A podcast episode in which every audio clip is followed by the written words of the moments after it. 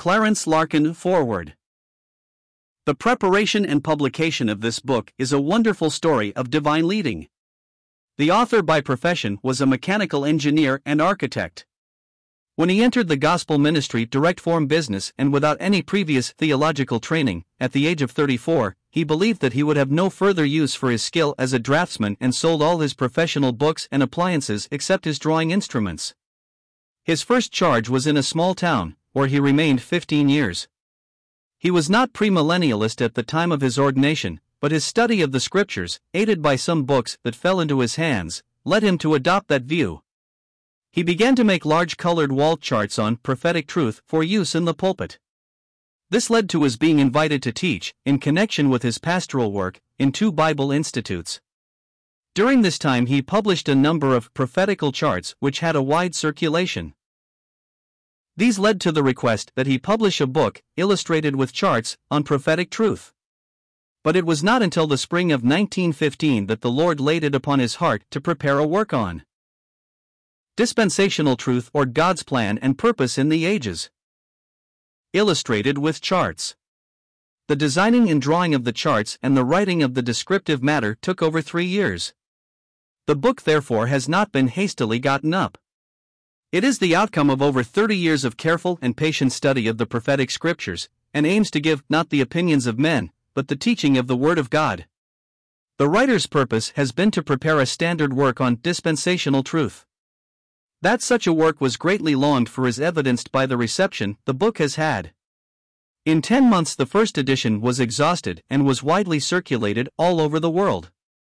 The first edition was a feeler to see whether such a book would be in demand, and so was printed and circulated in the cheapest form. When the author awoke to the fact that the book was what the students of prophecy were looking for, he decided to revise and enlarge the book and put it out in a more substantial and usable form. But before he could do this, a second edition was called for and had to be printed in the old form. This, the third edition, has been revised and enlarged by the addition of twice as many charts and twice as much descriptive matter as the previous editions, and the charts are now inserted in the descriptive matter where they belong. The book has also been printed in atlas form, 11 inches square, and bound in cloth, making it more convenient to handle and carry about. The large charts of the earlier editions have not been reduced in size or form, but are printed from the old plates, and when the book is open, spread across two pages. This method and manner of printing the book adds greatly to its cost, but the buyer gets far more than the additional cost in the increased value of the contents of the book, which contains twice as much as the previous edition. There are 170 double pages of descriptive matter in the book, or 340 single pages, and as each page contains one half more matter than the page of an ordinary book, there are the equivalent of 500 pages of an ordinary book. If the author had had to employ a skilled draftsman to draw the charts, the cost of the book would have been prohibitive. In fact, the charts could not have been drawn that way, for the draftsman would have had to have had the scriptural knowledge of the author, for the charts had to be thought out and developed under the direction and guidance of the Holy Spirit. In this, the Holy Spirit did not confuse the author by suggesting all the charts at one time. When one was completed, another was suggested and upon more than one occasion when a problem arose, the answer was given in the night or at awakening in the morning. The author does not claim infallibility for the charts, but having drawn the main chart, rightly dividing the word of truth, it stands to reason that in developing the sectional or topical charts, if he had made an error in the main charts, it would have been detected in the sectional or topical charts. It is this agreement in the study of the sectional or topical charts with the main chart that confirms the author in his belief that the charts are scripturally correct.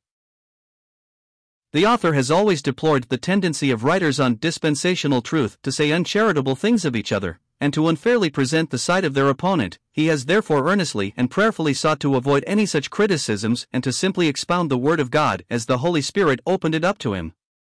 He has sought not to be influenced by any religious or doctrinal bias, and with open mind to follow the leading of the Holy Spirit, and let the Scriptures say what they was to say.